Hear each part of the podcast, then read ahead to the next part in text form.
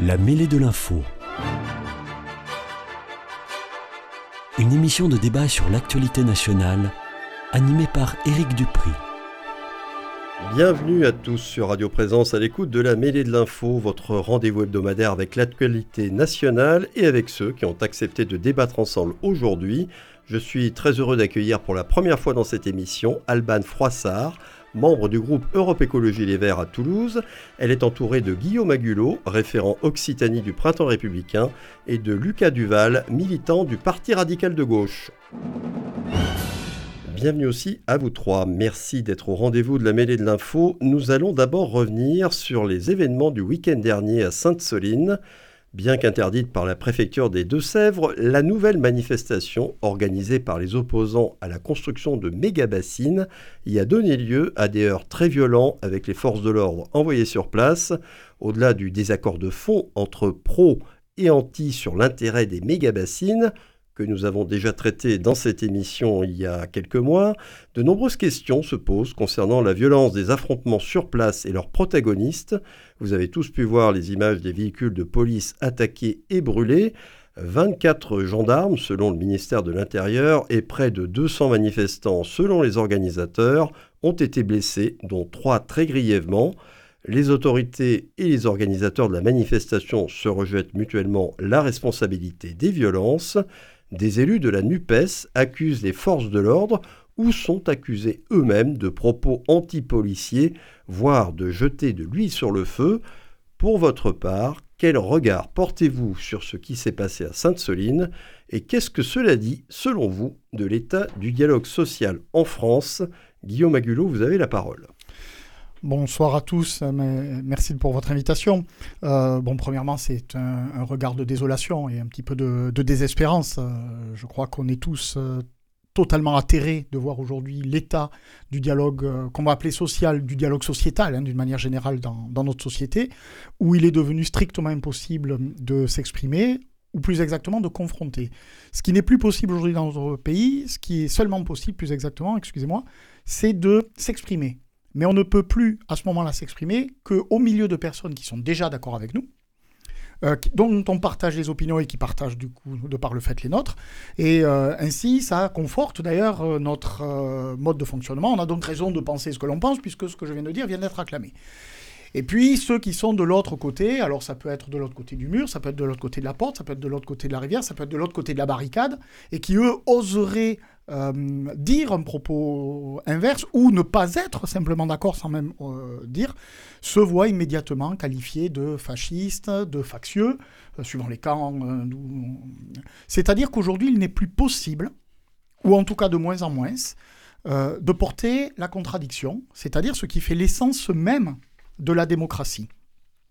C'est vrai qu'on nous a vendu pendant très très longtemps une histoire merveilleuse qui nous aurait fait que la démocratie c'était le consensus et que c'était le moment où nous étions tous d'accord après quelques petites joutes, mais finalement la raison l'emportait, nous étions tous d'accord. C'est absolument pas ça. La démocratie c'est le désaccord justement. Les pays où ils sont tous d'accord, moi j'en connais, la Corée du Nord ils sont tous d'accord. Si c'est ça la vision que l'on veut de la société à terme, ça sera clairement sans moi. Parce que c'est ça qui est en fait visé. C'est même plus... Pendant longtemps, on a eu « j'ai une opinion » et d'autres ont d'autres opinions et discutons-en. Et puis, c'est passé à « j'ai une opinion », d'autres en ont une différente, faisons plus de bruit qu'eux. Et puis, on est passé maintenant à « j'ai une opinion », si d'autres osent en avoir une autre, c'est que par principe, nature et obligation, ils ont tort. Et on en arrive de plus en plus à « j'ai une opinion » et tous ceux qui n'ont pas la même que moi, tous ceux qui n'ont pas la même que moi deviennent mes ennemis. Et donc, je suis légitime à les attaquer, à les houspiller verbalement et maintenant physiquement. Il est plus que temps, ça fait plusieurs fois que je lance un peu aussi ce cri d'alarme ici sur les ondes de cette antenne. Il est plus que temps, en tout cas, qu'on reprenne la raison. Parce qu'aujourd'hui, nous sommes dans une situation où les affrontements deviennent inévitables, sont même attendus. Quand commenceront les affrontements à Sainte-Soline ? C'était ça les bandeaux des chaînes d'infos qui évidemment sont là dans un souci d'apaisement. Tout le monde l'aura bien évidemment compris et qui n'attendent que ça. Qui s'affronte à Sainte-Soline ? Est-ce que c'est les principaux concernés ? Je suis même pas sûr. Je suis même pas sûr dans le sens où d'abord les agriculteurs Parce que si on fait des méga-bassines pour stocker l'eau, c'est à la demande d'une production agricole, dans un contexte de réchauffement climatique, d'assèchement, de sécheresse, etc. Les agriculteurs, moi, je ne les ai pas vus. Non, ils sont absents, effectivement, même des débats qui ont lieu après les manifestations, voire avant. J'ai quand même vu, de l'autre côté, des défenseurs de la nature, des écologistes au sens large, ça, je les ai vus. Mais par contre, je ne les ai pas entendus. Je ne les ai pas entendus parce qu'ils deviennent inaudibles. La seule chose que l'on entend, c'est des affrontements de la part. Alors, on les appelle Black Bloc, parce que comme ça, au moins, tout le monde sait de quoi on parle, d'où qu'ils viennent et quels qu'ils soient. Dont on a pu noter, d'ailleurs, à quel point la préoccupation écologique était la première, puisque c'est ainsi qu'on la manifeste, n'est-ce pas, en faisant brûler des pneus, en détruisant des biens publics, mais en incendiant à peu près tout, n'importe quoi, le reste et son contraire. C'est clair qu'au niveau du bilan carbone, on est là sur quelque chose d'absolument exceptionnel. Ça veut dire que le fond du problème, qui est un vrai problème, la guerre de l'eau, parce qu'on en est là aujourd'hui. Le fond du problème disparaît. Et on en arrive aujourd'hui à quoi ? On en arrive à établir des bilans. Vous l'avez rappelé en introduction. 200 blessés selon les organisateurs, 24 blessés selon la police. Il n'y a pas si longtemps, c'était le nombre de participants qu'on annonçait avec ces décalages. Ouais. Maintenant, c'est le nombre de victimes. Dans une espèce de concurrence malsaine qui, malheureusement, j'en ai peur, ne se terminera pas là. Oui, parce qu'effectivement, avant même que les manifestations aient lieu, on a plutôt l'impression que les gens se demandent combien il va y avoir de blessés et va-t-il y avoir des morts ? À se demander même si parfois certains ne se disent pas, va-t-il enfin y avoir des morts ? Alors, Albane Froissart, vous, je suppose que vous souteniez les gens qui venaient manifester, s'opposer aux méga-bassines, mais quel regard vous portez sur ce qui s'est passé d'une part et sur l'état du dialogue social en France aujourd'hui ? Alors, merci beaucoup pour votre invitation. D'abord, juste pour répondre à Guillaume Agullo, il y avait des agriculteurs à Sainte-Soline. Il y avait les agriculteurs de la Confédération Paysanne, qui sont des vrais agriculteurs.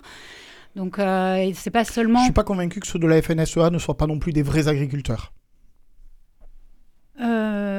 Non, je ne suis pas sûre qu'il y a des vrais agriculteurs et des faux agriculteurs. Oui, alors, c'est vous qui avez employé le terme, mais on en parlera de ça après, entre les différents types d'agriculture en France et celle que vous prenez à Europe Écologie Les Verts. Mais revenons au sujet. Oui, en fait, je pense quand même que dans cette course à l'accaparement pour la ressource en eau, il y a un point capital qu'il faut soulever, c'est que l'État ne remplit pas sa mission de garantir la défense de l'intérêt commun. Donc, je ne sais pas, dans la région, on peut prendre l'exemple de l'affaire du lac d'irrigation de Caussade, que vous devez bien connaître. C'est un lac qui a été construit en toute illégalité et qui est aujourd'hui toujours exploité malgré l'arrêté préfectoral du 2 mai 2019 qui demande la destruction de la digue et la remise en état du site. Donc, on voit ici que l'État n'est pas capable de faire respecter la loi et ses propres arrêtés préfectoraux. Alors, il y avait 3000 gendarmes qui étaient mobilisés pour empêcher les manifestants d'accéder aux bassines ce week-end.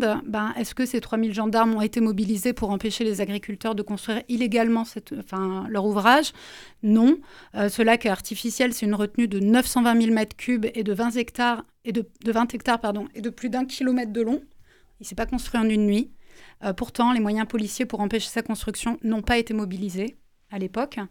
Donc, la construction de ces 16 méga-bassines dans les Deux-Sèvres, dont celle de Sainte-Soline, dont on parle maintenant et qui a provoqué tous ces heurts ce week-end, elle se fait dans la même logique. Il y a des travaux qui ont démarré malgré un jugement du tribunal qui a exigé un redimensionnement des 9 méga-bassines parce que les volumes prévus dépassaient les volumes auxquels les irrigants ont droit. Et pour autant, l'État n'a pas suspendu son financement de 50 millions d'euros et mobilise plusieurs milliers de policiers à chaque manifestation pour protéger les méga-bassines. Donc oui, clairement, il y a un problème de dialogue social. Aujourd'hui, il faudrait clairement un dialogue entre l'État, entre les opposants à ces projets qui vont à l'encontre du bien commun, d'une ressource qui est une ressource qui doit être... à tout le monde. Oui, parce surtout qu'il doit être correctement partagé. Privatisation de la ressource en eau pour ce genre de chantier. En tout cas, ici, il y a une privatisation d'une partie de la ressource en eau, en effet, puisque même l'ensemble des agriculteurs ne vont pas pouvoir bénéficier de ces méga-bassines. C'est seulement une petite partie des agriculteurs, 7% des terres cultivées, qui vont pouvoir bénéficier des méga-bassines. Donc, voilà,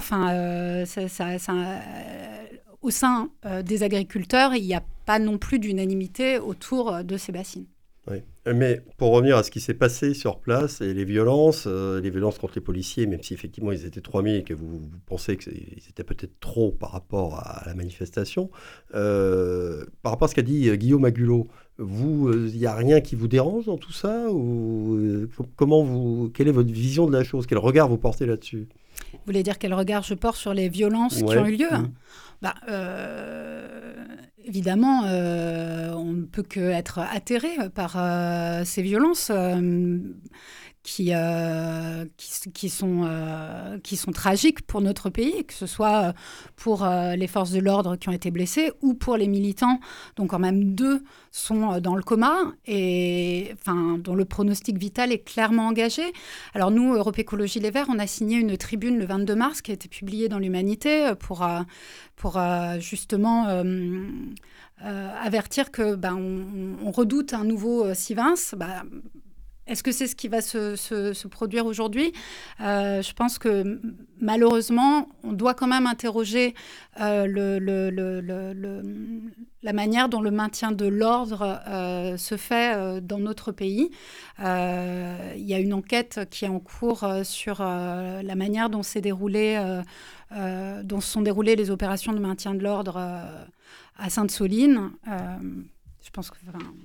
On va en parler de ça, notamment des accusations de part et d'autre. Lucas Duval, votre regard sur ce qui s'est passé et puis évidemment votre vision de ce qu'est le dialogue social aujourd'hui en France. Je pense que, comme mes deux camarades de Landy, on est tous atterrés par ce qu'on a vu. Les images en France en 2023, voir ça... est-ce qu'on peut qualifier ça d'autre chose que peut-être une guerre civile? Je ne sais pas. Enfin, le président, en tout cas, l'a qualifié de guerre ce midi. Le président de la République, il a dit que des milliers de personnes étaient venues là pour faire la guerre. Est-ce que le mot est le bon? Je suis pas sûr, hein, parce que quand on dit sur le territoire national que des gens sont là pour faire la guerre, alors ça veut dire qu'on autorise aussi les forces de l'ordre et les forces de sécurité de potentiellement répondre avec des moyens de guerre. C'est-à-dire, effectivement, pouvoir... faire riposter, riposter. Et quand on voit du coup ce qui s'est passé donc à Sainte-Soline, qu'il y a eu donc des forces de l'ordre blessées, qu'il y a eu des manifestants blessés, comme vous l'avez dit, du coup 2 manifestants entre la vie et la mort, dont un qui d'ailleurs il me semble vient de Labège, mais qui était déjà connu, originaire de la région effectivement, et qui était déjà connu parce qu'il avait manifesté à Notre-Dame-des-Landes, etc. On se demande effectivement si le maintien de l'ordre, si la façon dont en France on fait du maintien de l'ordre est la bonne. On a été quand même épinglé ces dernières semaines sur le maintien de l'ordre, pas que à Sainte-Soline, mais de manière générale avec les manifestations contre la réforme des retraites et le Conseil de l'Europe qui a alerté la France. Et les Nations Unies, j'ai plus le terme exact, mais la personne qui regarde par rapport aux droits dans les pays membres des Nations Unies, et si on peut en rire, même l'Iran nous a dit que on avait un petit souci de dialogue en France. Donc ça je pense qu'on peut en rire pour le coup.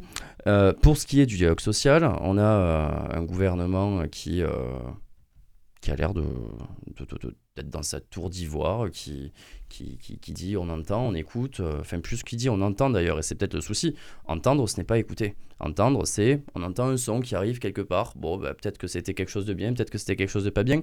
Franck Riester qui a dit hier, par rapport au dialogue social, qu'ils étaient d'accord pour discuter avec les organisations syndicales sur les choses dont on était d'accord. C'est quand même une drôle de façon de concevoir le dialogue. Et moi, j'ai revu des archives de l'INA qui étaient ressorties récemment, notamment avec le débat qu'il y a eu sur quand il y a une crise politique et sociale aussi grosse que celle qu'on vit aujourd'hui, parce qu'il y a les retraites, il y a effectivement Sainte-Soline, mais je pense qu'il y a bien d'autres choses. On a l'impression que le moindre sujet serait malheureusement... c'est donc cause des mêmes affrontements. C'est ça, et c'est donc la personne qui a rédigé notre Constitution... en 58, qui expliquait à la télévision en septembre 58, au moment où, quelques semaines avant de voter du coup la Constitution, que effectivement, je reviens sur ce qu'a dit Guillaume, que la démocratie ce n'était pas le consensus. L'essence de la démocratie, c'est le conflit. Et au moment où on n'a plus de conflit, on n'est plus en démocratie. Donc il faut qu'on réussisse à parler, il faut qu'on réussisse à ne pas être d'accord. Mais pas à ne pas être d'accord et à se mettre, excusez-moi de l'expression, se mettre sur la gueule. Oui. Voilà. Mais il faut qu'on réussisse à discuter, à effectivement savoir parler. Je ne suis pas d'accord avec quelqu'un, d'accord, j'ai une vision du monde, il y a une vision du monde, mais à, du coup... pouvoir discuter. Et aujourd'hui, c'est vrai que ça a l'air compliqué parce que quand on voit certaines des élus qui prônent la révolution permanente ou alors, j'ai plus le mot exact qu'avait dit Jean-Luc Mélenchon sur qu'il fallait tout conflictualiser, voilà. Il fallait faire passer la révolte à la révolution et que c'est comme ça qu'on changerait. Bon, je pense qu'effectivement, on en est arrivé à un moment où peut-être qu'il faut penser collectivement à changer les choses. Et comme le disait Albane Froissart, revenir à des vraies concertations sur tous les sujets, pas seulement sur les méga-bassines, mais sur tous les retraites, donc revenir à la table des négociations, comme on dit. Alors, il y a des observateurs de la Ligue des droits de l'homme, je reviens aux violences, là, qui ont pointé du doigt, je cite leurs mots, un usage immodéré et indiscriminé de la force sur l'ensemble des personnes présentes par les groupes de policiers déployés sur le site. On a vu les images diffusées sur les chaînes télévisées aussi, qui montrent des bandes qui attaquent très violemment les forces de l'ordre, qui incendient leurs véhicules. Est-ce que vous estimez qu'effectivement les gendarmes ont usé immodérément de la force, ou alors est-ce qu'ils n'ont fait que répondre proportionnellement, dans les limites qui leur sont imposées par leur fonction, aux très violentes attaques lancées contre eux? Guillaume Agullo. Alors ça, c'est une vraie question. Et qui mérite effectivement qu'on s'y attarde. Et j'espère vraiment que les différentes commissions d'enquête se poseront réellement la question. C'est-à-dire que déjà, j'espère qu'elles auront accès à l'intégralité des images. Parce que nous, on réagit sur quoi ? Nous, on réagit sur 45 secondes d'images qui sont là pour nous résumer ce qui a été, pas un week-end entier, mais une journée entière d'affrontement. Bon, ça, c'est le premier point. Il y a un deuxième point. C'est que, quand même, dans le sens des mots, ça ne justifie rien, ce que j'explique, mais ça explique. Dans le sens des mots, c'est important. Effectivement, les forces de l'ordre ont riposté avec violence. Ça, c'est très net. Mais donc, les forces de l'ordre ont riposté. C'est-à-dire que les forces de l'ordre n'ont pas attaqué. On l'a connu dans le passé, hein, des charges que les différents ministres ou préfets nous baptisaient charges préventives. Hein, c'est... ça a déjà été utilisé, des attaques préventives, on sait, pas de la meilleure défense, c'est l'attaque. En tout cas, là, en l'occurrence, personne ne remet en cause qu'il s'agit de riposte. C'est-à-dire qu'il y avait un dispositif de sécurisation qui était en place et que c'est ce dispositif-là qui a été attaqué. Et on a vu avec quels outils. En ce moment, je ne vais pas incriminer les individus qui sont au front, là, parce que pour le coup, c'est au front, mais je vais parler effectivement de doctrine. Ça a été très, très justement rappelé. Nous avions la France, pendant des décennies, a été présentée comme le modèle européen en matière de maintien de l'ordre. Des décennies. Charles Pasqua est passé par là. Peut-être que le changement de stratégie qui s'opère à ce moment-là est peut-être encore aujourd'hui en train de nous impacter parce que ce qui avait mis des décennies à être mis en œuvre s'est subitement effondré. Tout le monde a en tête Malik Oussekine. Il paraît même qu'il y a un zélé polémiste qui nous explique, tout en Z, qui nous explique qu'il faut se débarrasser du syndrome. Il paraît qu'en médecine, pour se débarrasser du syndrome, il faut administrer 3 fois la dose. Voilà. Il parle juste de la mort de Malik Oussekine, quand il nous parle du syndrome, de la mort d'un individu. Toujours est-il que là, cette époque-là marque une rupture et qu'on n'a jamais réussi à revenir en arrière. Alors, quand on n'arrive pas à revenir en arrière au bout de 2 ans, 5 ans, 10 ans, on peut se dire que on est maladroit ou qu'on n'y arrive pas ou qu'on n'a pas bien senti les choses. Quand ça fait plus de 3 décennies, le problème n'est pas de la maladresse. Le problème, c'est un changement de logique qui est encore aujourd'hui une logique de politique. On l'a vu, effectivement, avec... sur les 45 secondes d'images qu'on a vues de ces affrontements, on a quand même vu ces policiers en quad qui tirent au flashball, alors qu'ils savent tous... On le sait nous-mêmes. Si eux ne le savent pas, c'est inquiétant. Ils savent tous qu'il est strictement interdit d'utiliser cette arme lorsqu'on est en mouvement. C'est la base. Ils sont sur des quads, ils tirent devant les caméras, pour vous dire à quel point ils ont peur des conséquences. Et sans viser, mais bien sûr. Comment viser quand on est en mouvement ? Comment viser quand on est en mouvement ? Donc là, l'exercice n'est pas de répondre à une menace que présenterait un individu, c'est tiré dans le tas, très clairement. C'est strictement inacceptable dans un principe de fonctionnement républicain. C'est strictement inacceptable. Et ce qu'on a vu à Sainte-Soline sur cet exemple-là, on le voit combien de fois par ailleurs sur, par exemple, alors, la Bravem qui a été largement aussi au centre des crispations et des critiques, hein, dont on nous a expliqué, on a envoyé qui, le ministre ? Non, le préfet de police de Paris, de dire que oui, il y a eu des choses, etc. Bon, on va y regarder de plus près, donc en clair, on va regarder. Voilà, c'est bien de regarder, c'est mieux d'agir, mais que la dissolution n'est pas à l'ordre du jour. Si c'est le préfet de police et pas le ministre sur une affaire aussi grave qui est arrivée, c'est que très clairement, pour eux, c'est même pas un sujet. On écoute, on entend, vous le disiez très bien, on entend, mais on n'écoute pas, en réalité, ce qui est en train là de se passer. Et sur cette question du maintien de l'ordre, qui ne conditionne pas toutes les autres, mais dont on sait qu'elle va se retrouver au cœur du problème, dans le contexte où nous sommes aujourd'hui, effectivement, là, nous avons un vrai problème, et peut-être là, au moins autant que sur la non-application des arrêtés préfectoraux que vous citiez tout à l'heure, là, nous avons un problème de légitimité républicaine. Je pense que c'est effectivement un problème de stratégie qui est dans cette conflictualisation dont on parlait. Je pense qu'elle n'est pas simplement que du côté des insoumis de la NUPES et que là-dessus, il va falloir y réfléchir. Ce n'est pas les individus à qui on demande de la mettre en œuvre qui sont en cause, c'est très clairement un problème de stratégie. Et si c'est de la stratégie, c'est donc de la politique. Ouais, qui viendront, selon vous. Clairement, ça vient d'en haut. Disons les choses clairement. Très clairement. Donc, selon vous, les policiers ont été attaqués, mais ils n'ont pas riposté, comme je le disais, dans les limites et dans la proportion qui leur sont imposées. C'est ce que vous disiez. Alors, je vais le dire plus clairement et peut-être plus succinctement. Les policiers ont riposté à une attaque dont ils ont été victimes. Oui, utilisons ce mot. Les policiers ont répondu sciemment, en dehors de leur propre modèle, de leurs propres règles, tout en sachant, puisqu'ils étaient filmés, que ne pas respecter leurs propres règles ne serait pas nécessairement sujet à conséquences dans les médias. Albane Froissart, est-ce que vous êtes d'accord avec ce qui a été dit ? Est-ce que vous estimez que ce sont bien les gendarmes qui ont été attaqués les premiers, mais qui n'ont peut-être pas riposté dans les proportions qui leur sont imposées ?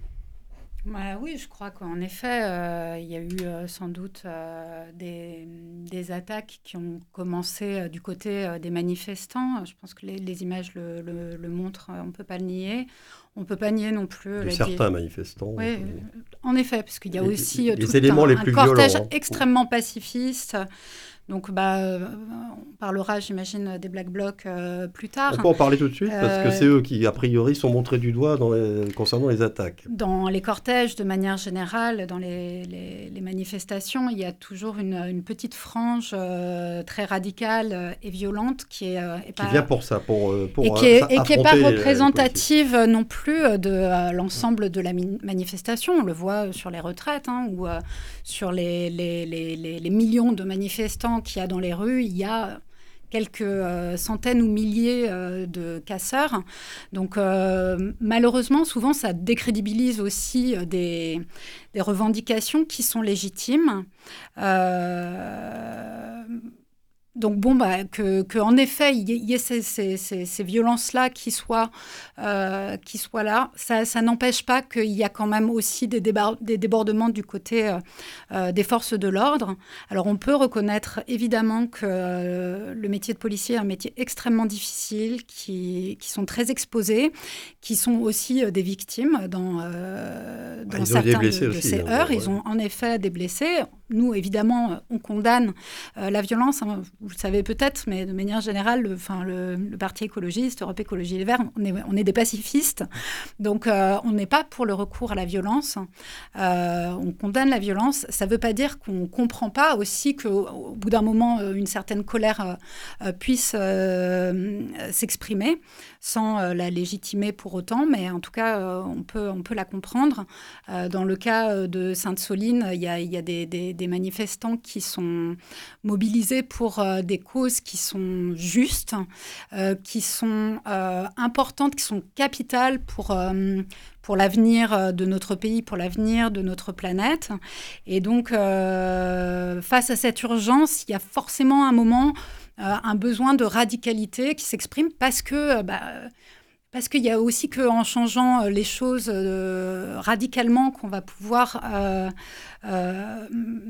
infléchir la courbe, enfin la pente sur laquelle on est et qui, enfin voilà, qui nous mène à l'heure actuelle un peu dans le mur. Est-ce que le terme de désobéissance civile, civique, est quelque chose que vous pouvez revendiquer dans des cas comme celui-ci ? Alors absolument. Vraiment, je pense que justement, la désobéissance civile, quand en fait l'État transgresse les lois, quand il contourne les décisions du tribunal, quand il ignore les alertes des scientifiques ou impose par la force des projets sans l'aval des citoyens, quand en fait l'État de droit est bafoué, bah oui, il me semble absolument juste de désobéir. Et l'histoire nous montre que voilà, Rosa Parks, Gandhi, Martin Luther King, plus récemment des lanceurs d'alerte, parfois, oui, il faut pacifiquement, je dis bien pacifiquement, désobéir à des lois injustes par des actions non violentes pour protéger l'intérêt général et pour faire évoluer notre société. Lucas Duval.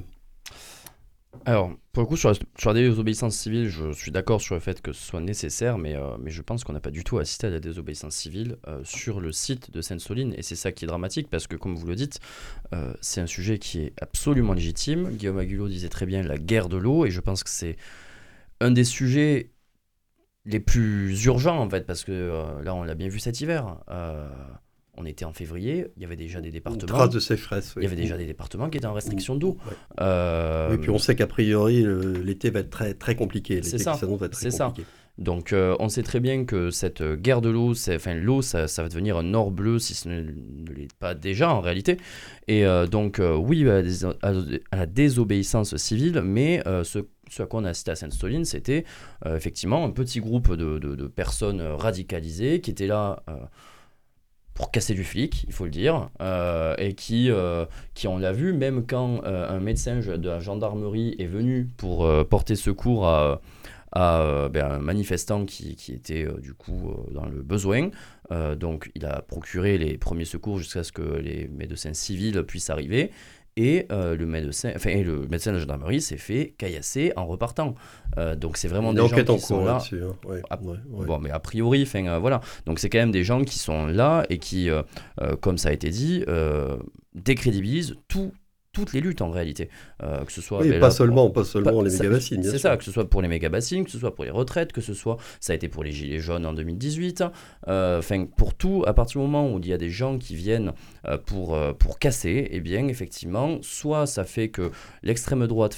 en général, ça va avec. L'extrême droite peut pointer du doigt et dire « Regardez, vous voyez, les méchants d'extrême gauche, ils sont en train de tout casser, ce sont des bordélisateurs. » On voit que, du coup, les gens un peu plus modérés commencent à avoir peur à venir de venir manifester.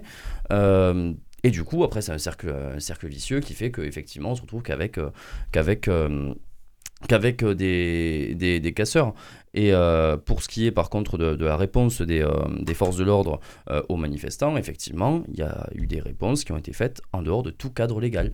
Et j'en veux à nos responsables politiques, et à Gérald Darmanin, pour le coup, le ministre de l'Intérieur, qui, pour lui, n'a jamais vu de violence policière, qui, pour lui, a toujours le mot pour dire « je soutiens, quoi qu'il arrive, les forces de l'ordre », et ne dit jamais qu'il peut y arriver qu'il y ait des débordements de la part d'individus. Ou, là, dans ce cas-là, ça a l'air d'être plus structurel, que ça a l'air d'être plus la chaîne de commandement qui est mise en cause. Mais Gérald Darmanin, qui, lui, joue... et la Macronie en général d'ailleurs, joue le jeu dangereux de l'extrême droite, de se mettre comme rempart en disant « nous sommes le parti de l'ordre ». L'ordre, c'est nous. Regardez à l'extrême gauche, parce qu'il qualifie évidemment d'extrême gauche tout ce qui est à gauche d'eux et qui ne veut pas travailler avec eux. Regardez à l'extrême gauche, ce sont des bordélisateurs, des méchants qui sont là pour casser du flic. Regardez à l'extrême droite, ce sont des racistes, des antisémites, etc. Donc nous sommes le parti de l'ordre. Et ils font le jeu de l'extrême droite, et ça, pour le coup, je leur en veux énormément. Je pense qu'on aura tous ce constat autour de cette table. Alors, à partir de ce que vous venez de dire, et de pointer du doigt vous aussi, est-ce qu'on peut craindre, selon vous, que les manifestations qui maintenant vont avoir lieu, quel qu'en soit le motif d'ailleurs, soient de plus en plus violentes, qu'on va avoir de plus en plus des scénarios de ce genre, Et finalement, que, comme certains osent le dire aujourd'hui, que ça fait peut-être plus le jeu du pouvoir, que du pouvoir actuel en place, que des autres. Guillaume Agullo. Je ne sais pas de qui ça fera le jeu in fine. In fine, oui, parce que ça peut être un jeu dangereux, voilà, évidemment. C'est un jeu extrêmement dangereux. Par contre, oui, c'est un constat, moi, que je partage absolument, que je partage intégralement, parce que plusieurs choses se combinent. La première des choses, c'est que ça fait des années dans ce pays que l'on a compris que si on n'est pas violent, on n'obtient rien. C'est un fait. C'est dramatique, c'est désespérant, et ça dit beaucoup de choses, donc encore une fois, sur l'état du dialogue social et sociétal dans notre pays. Mais si, entre guillemets, si on se contente de faire 3 manifs, fussent-elles d'ampleur, on n'obtient rien. Il n'y a que dans le rapport de force, mais pas dans le rapport de force pacifique, que dans le rapport de force violent, que les lignes peuvent bouger. C'est exactement la différence, c'est ce que Lucas Duval disait très justement tout à l'heure, entre un gouvernement qui entend, qui dit entendre, et un gouvernement qui écoute. La farce de Franck Riester, effectivement, vous le rappeliez, qui nous dit « Oui, mais ils viennent, on va parler, mais on va parler par contre que de ce dont nous sommes déjà d'accord ». Mais s'il vous plaît, taisez-vous, monsieur le ministre. S'il vous plaît, taisez-vous. Parce que quel mépris affiché, jeté à la face de toutes ces manifestations.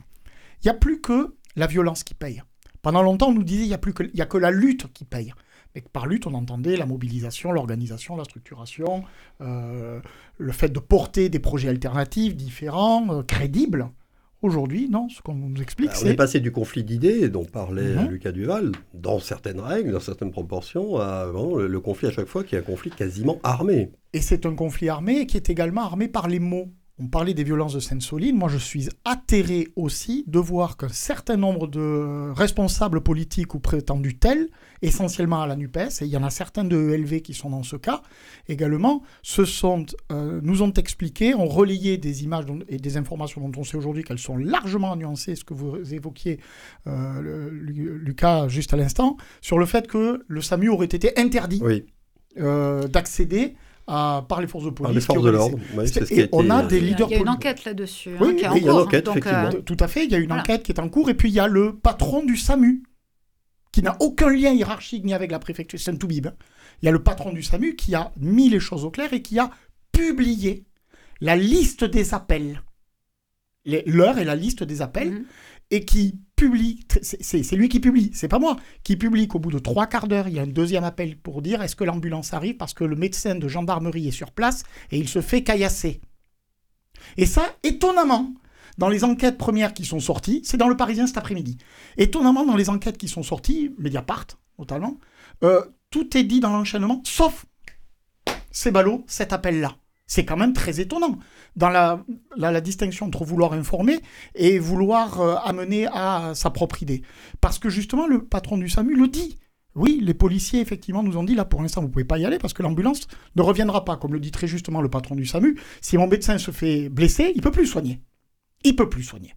Et donc là, aujourd'hui, on en est là-dessus. Et on a des leaders politiques, de la NUPES notamment, qui ont diffusé, qui ont repris sans aucun problème. C'est comme s'ils avaient eu en tête une sorte, j'allais dire, de mantra. Avec la police, c'est assassinat partout et Hippocrate nulle part. Et ça, c'est inacceptable. Oui, mais enfin, ce à quoi vous faites référence, qui est publié dans le Parisien cet après-midi, c'est postérieur.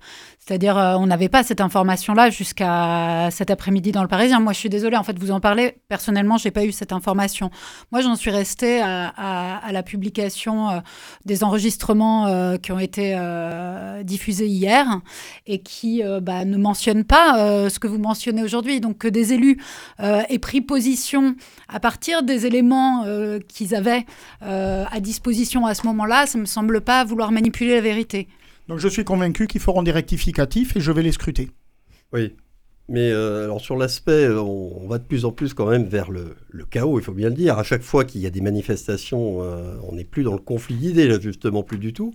Est-ce que vous avez l'impression que maintenant, ça va être le mode opératoire, malheureusement, de tous les rassemblements qui vont avoir lieu, quel que soit le motif concerné, ou est-ce que vous pensez qu'on peut sortir de cette spirale ? De la spirale de la violence lors des manifestations. Bah moi, j'aimerais bien... C'est la surenchère, on a l'impression que c'est la surenchère permanente, là. Oui, ouais, bah, comme c'était justement dit, hein, je pense qu'il y a une partie de nos concitoyens qui, malheureusement, ont l'impression de plus pouvoir être entendus autrement qu'en passant par la violence. C'est vraiment la preuve, en effet, de l'échec du dialogue social, de l'échec d'une politique... qui est incarné quand même par Emmanuel Macron, qui refuse le débat, qui part... La discussion, de discuter à l'Élysée avec... on l'a reproché avec les responsables syndicaux concernant la réforme des retraites. Et même sur ce sujet-là, vous pensez qu'il refuse le dialogue complètement ? Oui, j'ai l'impression en effet qu'il n'y a plus vraiment de dialogue. En fait, Emmanuel Macron a été élu par une petite frange de la population à un moment donné, dans un contexte donné. Mais il a l'air de croire malgré ça qu'il reste légitime à imposer des lois qui sont réprouvées par...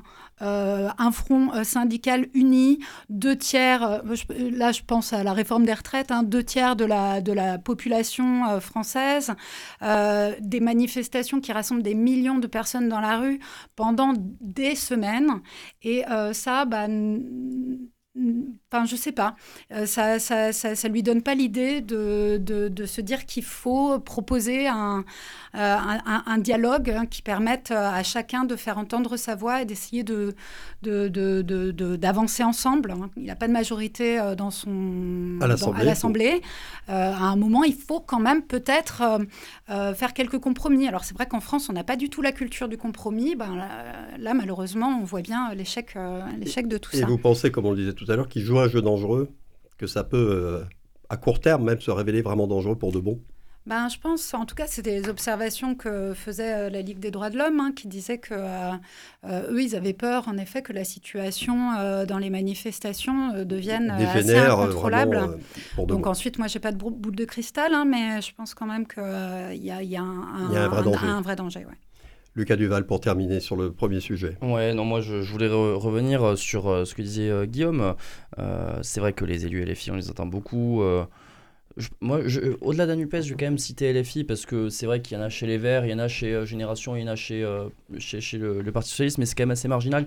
Mais c'est notamment chez LFI, ils ont cette fâcheuse tendance à dire des propos péremptoires et à ne jamais se remettre en question quand il y a des informations qui viennent dire le contraire. Je pense notamment aussi au fait qu'ils condamnent effectivement la police tue. Je pense à Manon Aubry qui a été reprise au Parlement européen, qui effectivement dit toujours oui la police tue, oui truc, oui machin, et qui a été reprise par un de ses collègues qui lui dit mais on n'a pas vu un seul mot pour quand il y a eu des permanences de vos collègues de chez En Marche, de chez Renaissance qui ont été cassées, on n'a pas vu un seul mot quand il y a eu des menaces antisémites contre la présidente de l'Assemblée nationale et une autre de ses collègues. On n'a pas vu un seul mot quand il y a une personne qui qui a menacé l'enfant de quelques mois de la présidente du groupe Renaissance. Et ça, de Robert Berger, ils ont tendance à faire ce genre de propos péremptoires et à dire que ce qu'ils veulent.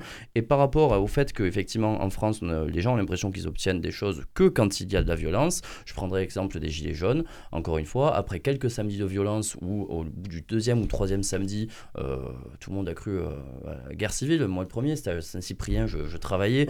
J'ai vu le boulevard, mais littéralement en feu, avec des barricades, des trucs qui brûlaient. C'était une scène de guerre dans un film ou dans un jeu vidéo, j'en sais rien. Et le gouvernement avait du coup reculé sur la taxe carbone et avait débloqué en urgence 12 milliards d'euros parce que le pays était littéralement à feu et à sang. Donc, est-ce qu'il faut continuer comme ça à devoir tout conflictualiser dans la violence physique pour obtenir des choses? Je ne pense pas. Il faut arriver à un vrai dialogue social avec un apaisement. Et est-ce que vous pensez qu'on va y arriver? Parce que c'est plutôt ça la question. Avec le personnel politique actuel et comment ils sont arc-boutés, je ne pense pas. C'est pour ça qu'il faut collectivement, les gens responsables, se mettre à travailler. Nous allons clore ce débat aujourd'hui. On le reprendra malheureusement sans doute dans les semaines qui viennent. Petite pause dans l'immédiat. Retour à l'antenne dans une vingtaine de secondes avec mes trois invités. Restez bien à l'écoute de Radio Présence. À tout de suite.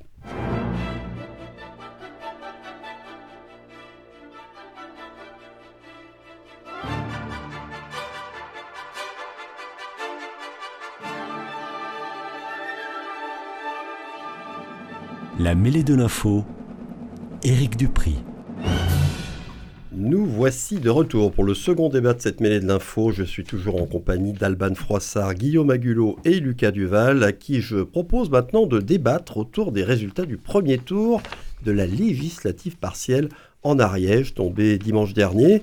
Sans leur donner une valeur, une représentativité au niveau national, nous savons bien qu'ils sont tout de même regardés et étudiés de près par les directions des partis et les observateurs politiques. Le premier tour a donc placé en tête la LFI NUPES, Bénédicte Taurine, députée sortante, avec 31,18% des voix, en baisse de 2 points par rapport à son score lors de l'élection de juin dernier, qui avait été invalidée. Elle a devancé la candidate socialiste dissidente Martine Froger, qui a réalisé 26,42%, contre 18,08 en juin. Elle a beaucoup progressé. Martine Froger, soutenue entre autres, je le rappelle, par Carole Delga, la présidente du Conseil régional d'Occitanie. Le candidat du RN, Jean-Marc Garnier, a raté de peu, même de très peu, la qualification pour le second tour, avec 24,78% des voix. Alors que la candidate Renaissance, Anne-Sophie Triboux, qui était au second tour en juin dernier, n'a été créditée que d'un score de 10,69%, très forte baisse par rapport à ses près de 20% du mois de juin. Qu'est-ce que vous inspire à tous les trois ces résultats et les évolutions constatées pour chaque candidat entre juin 2022 et mars 2023 ? On va commencer avec Lucas Duval, parce que je sais que vous avez regardé ça de près, vous.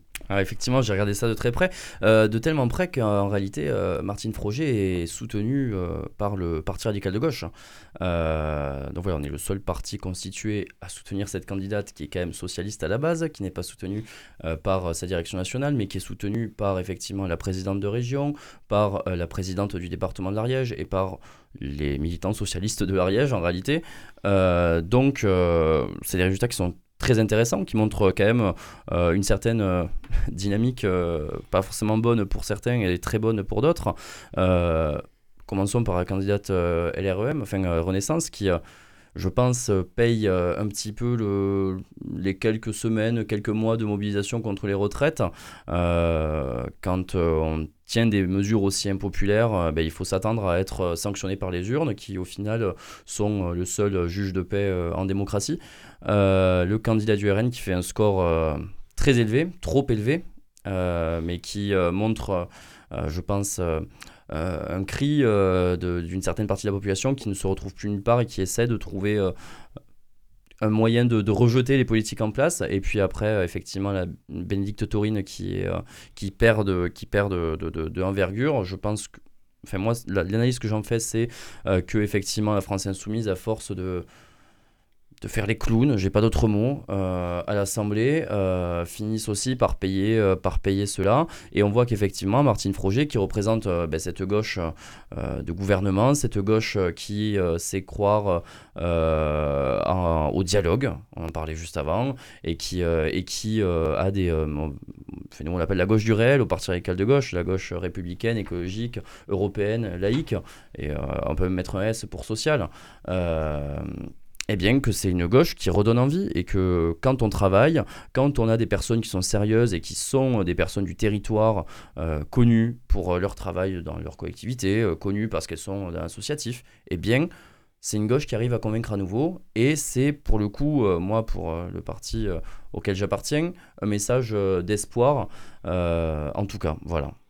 Alors, je n'ai pas précisé, mais il y a également un candidat Reconquête en cette élection qui a fait 2,77% des voix, ce qui laisse penser que s'il n'avait pas été présent, peut-être que le candidat RN serait arrivé, lui, au second tour, devant Martine Froger. On ne refait pas l'histoire. Albane Froissart, vous, quelles leçons vous tirez du résultat de ce premier tour des élections, de cette élection législative partielle en Ariège ? La première chose qu'on peut remarquer, je pense que c'est quand même la chute de 10 points de la candidate Renaissance. Alors, je ne pense pas qu'on puisse imputer cette baisse à une mauvaise campagne.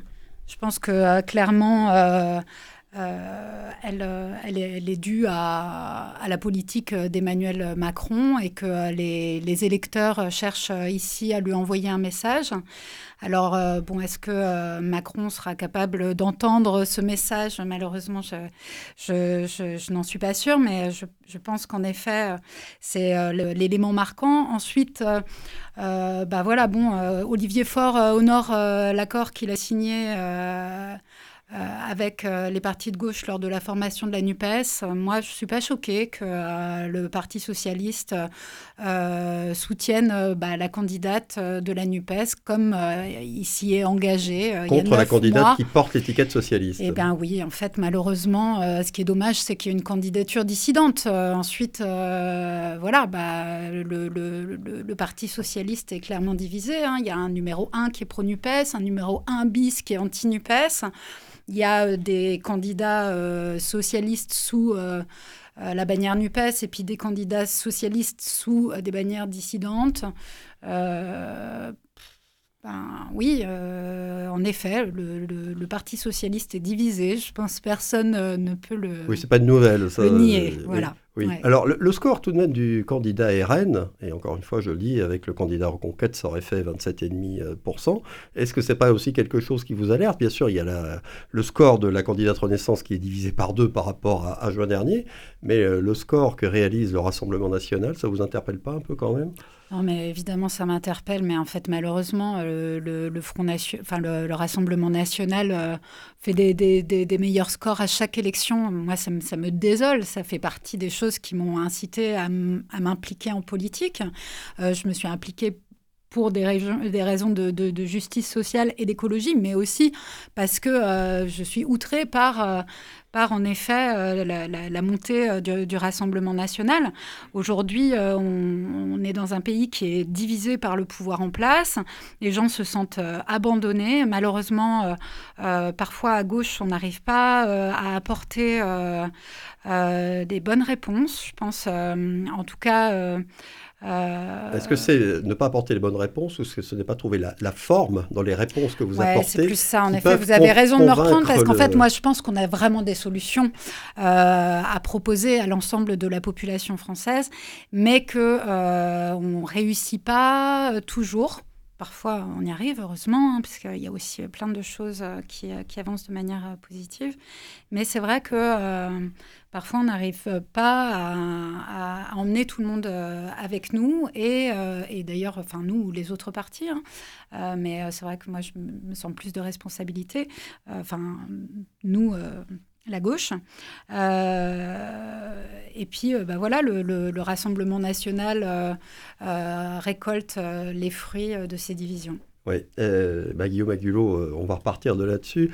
Est-ce que ça, on n'a pas l'impression justement que ces élections montrent qu'aujourd'hui, ceux qui tirent les marrons du feu de la situation que nous décrivions lors du premier débat, c'est le Rassemblement National qui finalement ne prend pas trop position à chaque fois. Et puis, à l'arrivée, on voit dans les urnes. En Ariège, qui n'est pas a priori une terre historique pour le Rassemblement National ou tout ce qui pouvait s'appeler Front National auparavant. Oui, effectivement. Et là, on voit bien les différences de stratégie. Moins on les entend et plus ils montent.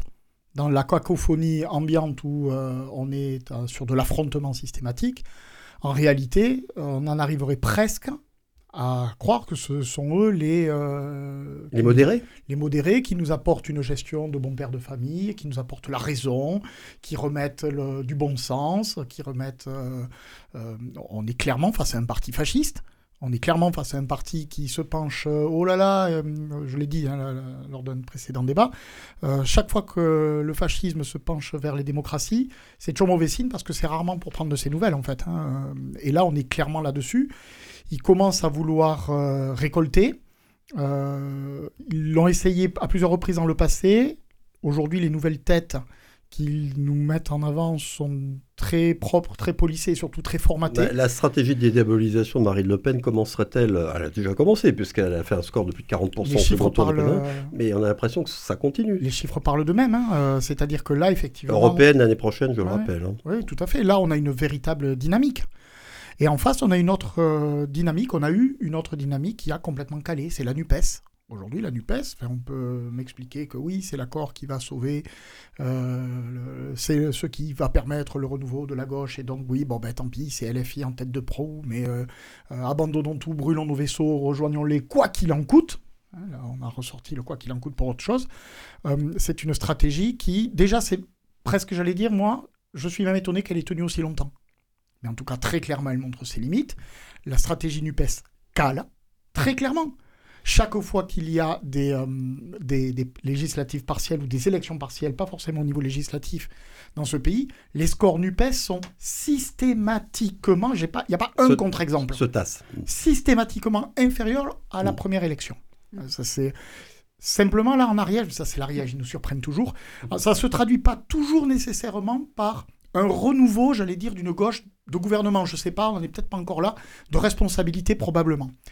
En Ariège, ça se traduit par un renouveau de la gauche de responsabilité. Et pas qu'au niveau des chiffres que vous avez, des pourcentages que vous avez rappelés, on est sur une partielle. Donc une participation qui est traditionnellement calamiteuse. Mais même dans ce cadre-là, la candidate socialiste naturelle, je vais l'appeler comme ça si vous me le permettez, gagne 97 voix en absolu, en valeur absolue par rapport au... en nombre, vraiment. Ouais. En nombre. Donc là, clairement, il y a une dynamique. Alors que de l'autre côté, la candidate NUPES, elle, est en train de caler, tout simplement. Alors on peut regretter effectivement les dissidences, et je ne suis pas convaincu d'ailleurs que les dissidences ne jouent pas contre. Mais vouloir ne rejeter la responsabilité de ce calage et de cet essoufflement et de cet arrêt de la machine uniquement des candidatures dissidentes, d'autres ont déjà fait le coup sur d'autres élections dans d'autres contextes et ça n'a jamais pris, tout simplement parce que c'est pas vrai. C'est le fond de la NUPES qui pose problème. Alors, je vais être provocateur jusqu'au bout en vue du second tour. Là, est-ce qu'on va pas avoir un second tour dans cette législative partielle dans l'Ariège, à front renversé, si je puis dire, sans jeu de mots avec front, avec une sorte de barrage républicain qui serait non plus contre le RN, comme auparavant, parce que quand on parlait de barrage républicain, c'était toujours contre le candidat RN qui arrivait au second tour, mais contre la candidate de la France insoumise, qui serait aujourd'hui rangée parmi les partis extrêmes. Lucas Duval. Oui, clairement. Moi, j'ai aucun souci à le dire. Après, ma candidate, la candidate soutenue par le PRG au second tour, donc évidemment que moi je vais soutenir la candidate Martine Froger.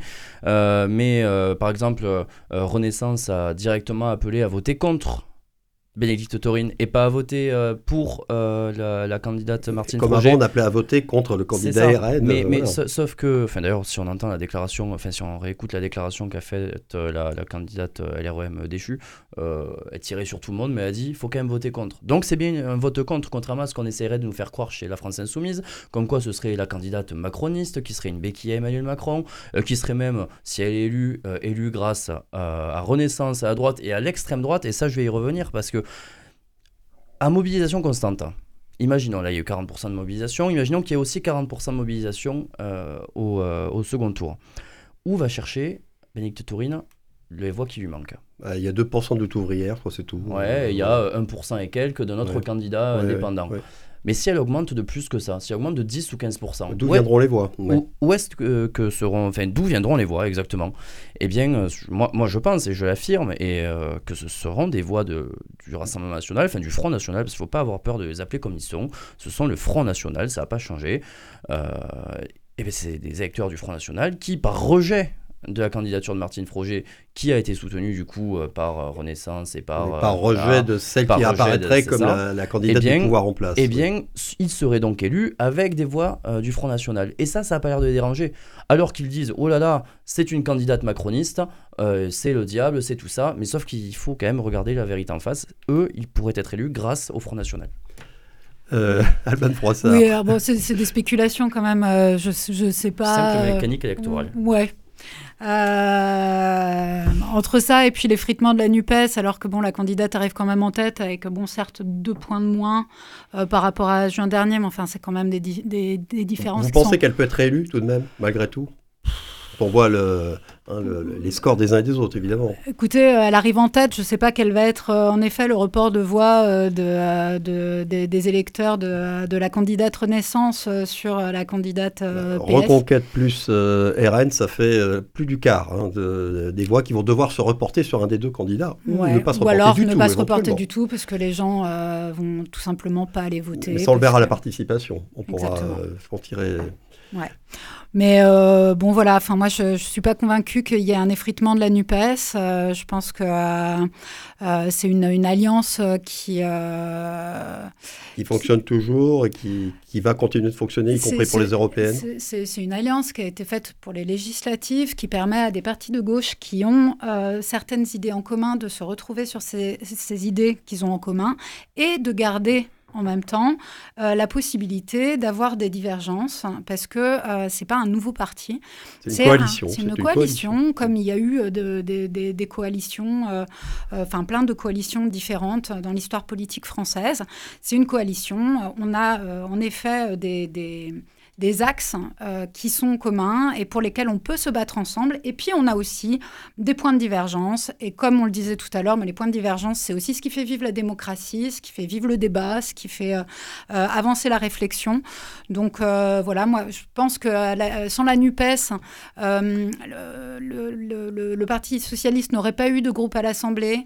Europe Écologie Les Verts n'aurait pas eu de groupe à l'Assemblée. Le Parti communiste, je ne sais pas. Enfin bon, je pense que tout le monde a été gagnant à cette alliance et je ne vois pas en quoi elle s'effrite. Pour ce qui est de... il nous reste 20 secondes. Hein. Alors juste pour ce qui est de comparer l'extrême gauche et l'extrême droite, moi en fait je trouve cette comparaison assez scandaleuse parce que je ne sais pas comment on peut comparer un parti qui est ouvertement xénophobe, homophobe, avec une union de partis de gauche qui croit... au rôle essentiel des services publics, qui demande une planification écologique, une fiscalité plus juste et qui travaille à faire émerger une société plus égalitaire. On va vous laisser le mot de la fin. C'était votre première dans cette émission. Merci d'ailleurs. Merci à vous tous. Merci. Et tous mes remerciements à Coraline Camebra qui a réalisé cette émission. On se retrouve la semaine prochaine. Rendez-vous donc jeudi prochain. Très bon week-end. À bientôt.